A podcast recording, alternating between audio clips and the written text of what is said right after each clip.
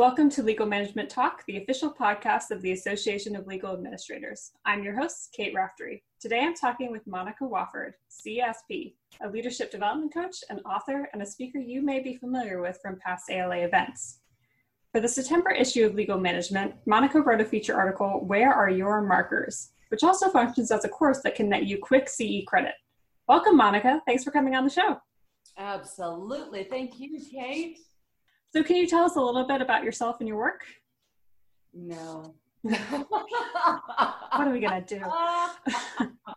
Actually, I've had the pleasure and privilege of speaking with ALA groups at a state level, a local chapter, and national level. And what a gift. These are truly the folks who run the, well, I don't think it's too much of a stretch to say the entire legal industry.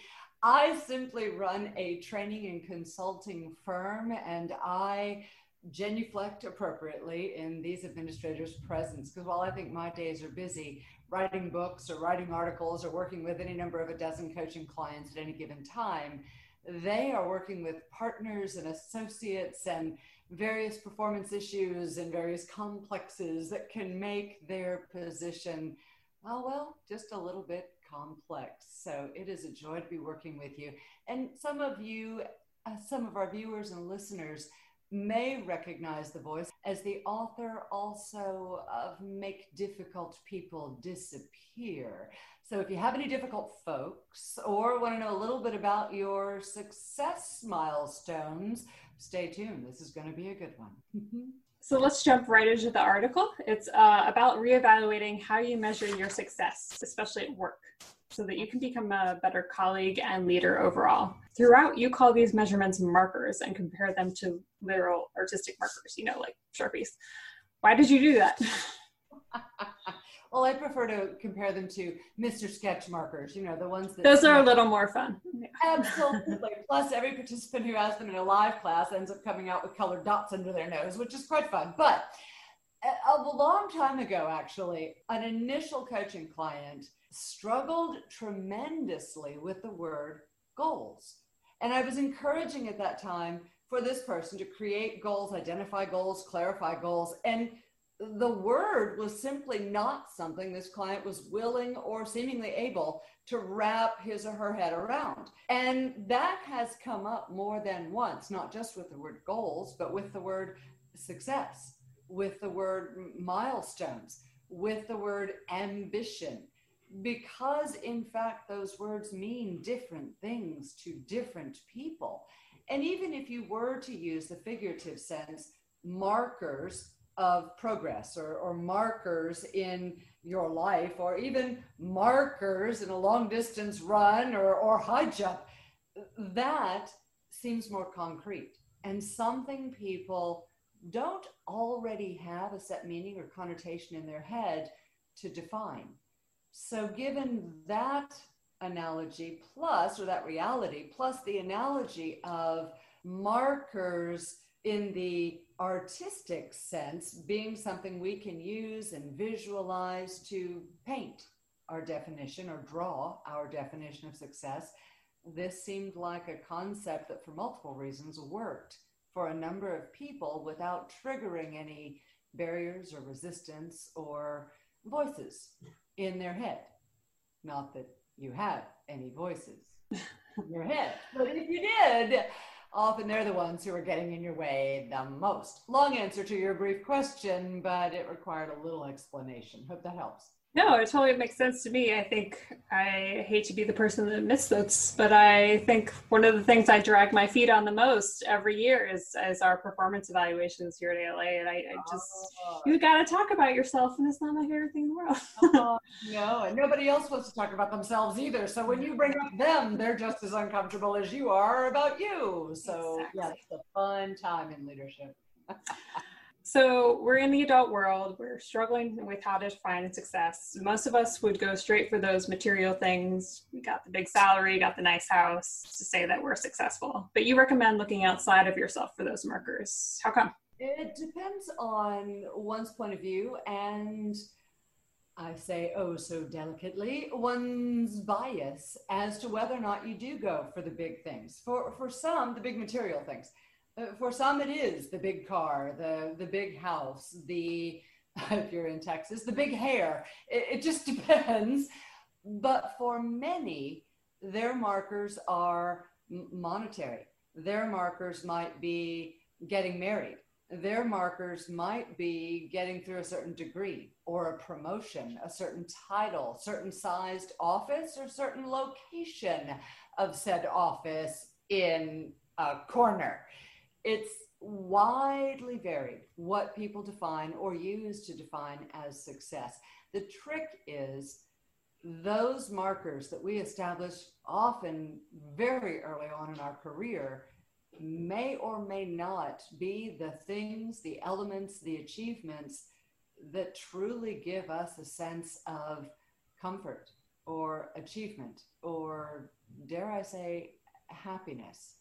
I'm certain that you and I both, Kate, have run across people, girlfriends often, who can't wait to get married. Oh my God, we've got to get married. Oh, I hear the biological clock tick tock, tick tock, tick tock, tick tock, or you know, whatever's the reason, but they're going to have a conniption fit if they don't get married.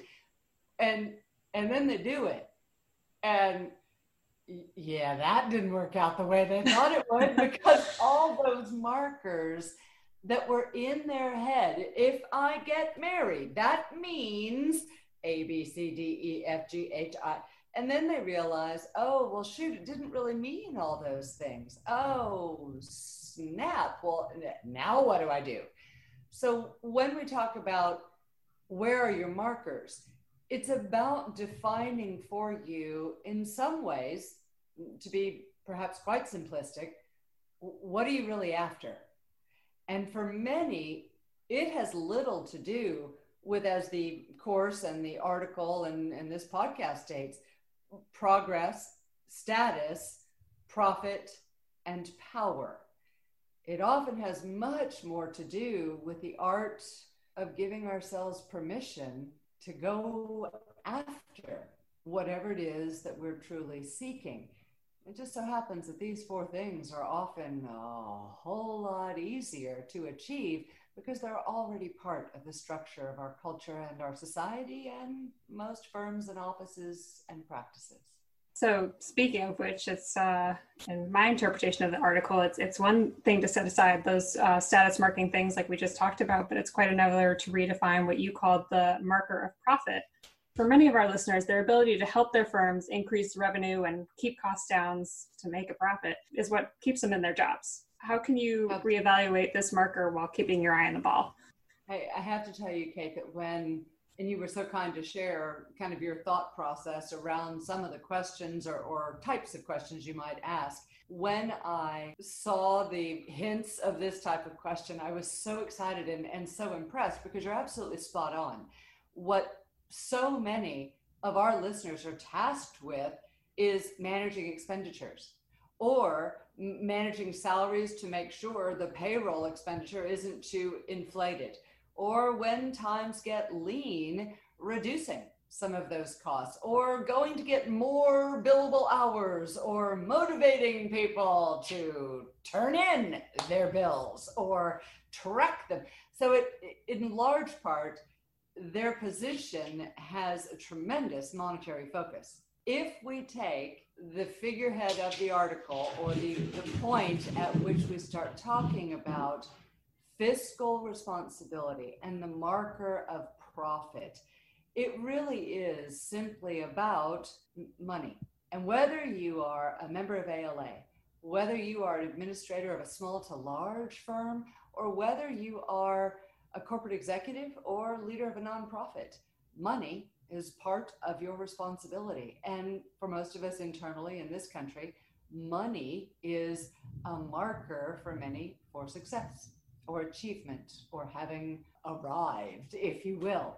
But if you start to examine the other elements that are important to our position as leaders, money is a very small bit of that overall picture. In fact, if I start to look at a leader's performance, well, how much in that performance appraisal you mentioned earlier is focused on uh, team member development?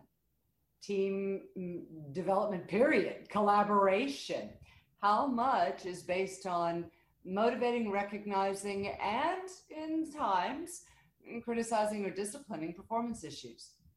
So it's not just about how much do we spend on pencils and legal pads this month, but it's about how did our overall workforce perform that has frankly much more to do with elements that are not monetarily based than we might think. So, for an ALA member, for an administrator, for our listeners, to keep their eye on the ball and still be mindful of some of the risks and realities in the marker of profit, it's about really redefining what it means to be a good, effective, and productive leader. Yeah, cost is some of it, money is some of it.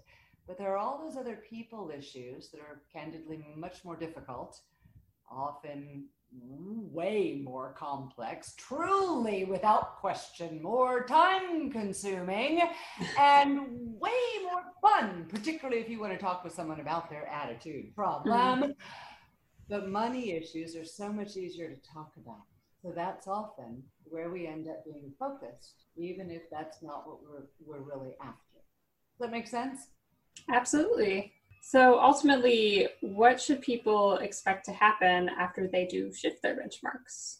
Oh, a hundred percent shift immediately in energy, time, everything's fine. everything's fine. Overnight, flip that switch. I think what you'll find is most of our listeners, when they go through this course and they, they of course earn their CE credit and they start doing some introspection, is they may begin the process of redefining. As an executive coach for a large portion of what I do for a living, that is not an immediate, easy process. But here are some very good telltale signs that you're on the right track if you're beginning that process. You will immediately feel a sense of curiosity you also will likely immediately feel a sense of potential relief or hope that somewhere out there, someone, mind you, it's you, but someone is giving you permission once and for all, or finally, to really look at these things. And I think you were right in an earlier discussion we had off the record, so to speak, about the pandemic and all of this quarantine and the environmental issues we're facing and some of just the reality of regulations and how it's changed our workforce and changed the way we interact with each other that this is a time in which people are starting to do a lot more introspection it's also a time when, unguided, some people are finding their way straight down the path of abject depression or eating bags upon bags of Oreos topped off with chocolate tequila. You yep. know, it's like just on your coping mechanism.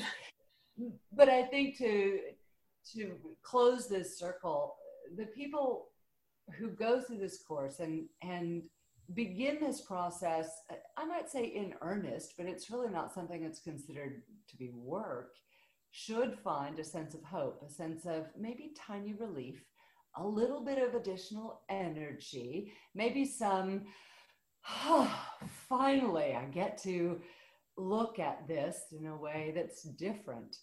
Uh, and that, in and of itself, I think increases happiness and, frankly, increases people's motivation in some cases to keep going. Because right now we've learned flexibility, compromise, and resilience are the skills that win more than just about anything else. Unless you are a pizza delivery driver, then your tips have been out of this world and you have done it. But from a professional sector, those are the skills that have mattered most in recent months. Great question. Yeah, I agree. I think that that's that's what my mind went to when I read the article. So I think that that's where other people's minds go, and I think that they'll find some some positive things to do afterward. Nice. It's good to be in alignment. I'm glad we were on the same page. It's probably also we're both craving pizza. So yeah. Oh gosh, there's some in the fridge. Don't even say that. well, thank you so much for visiting the podcast, Monica. Absolutely my pleasure. It's always a joy to serve. And I, I really enjoy working with the members of ALA and the team and the staff. You guys rock and then some. Thank you so uh, much. Quality of content and the, the frequency of content you put out for members is uh, unparalleled. Oh, thank you. Absolutely. I hope that everyone gets to, to see you in person soon enough. that would be my honor. Let's pack the room in some fabulous city and all fly, drive, horse and buggy, or walk there and really enjoy, gosh, a good old fashioned live event. That will be I look forward to that. Yeah, me too. Get at least sometime. yeah, sometime in the future. So, uh, for our listeners, remember you can read her article, Where Are Your Markers for Yourself on legalmanagement.org. And if you want a continuing education credit, take a short test afterward. I'll link to all that information in the show description. The text is you guys, you can do it. you hear it. She said easy. Uh, and thanks to our listeners and subscribers for tuning in. As always, you can learn more about ALA at alanet.org. Until next time.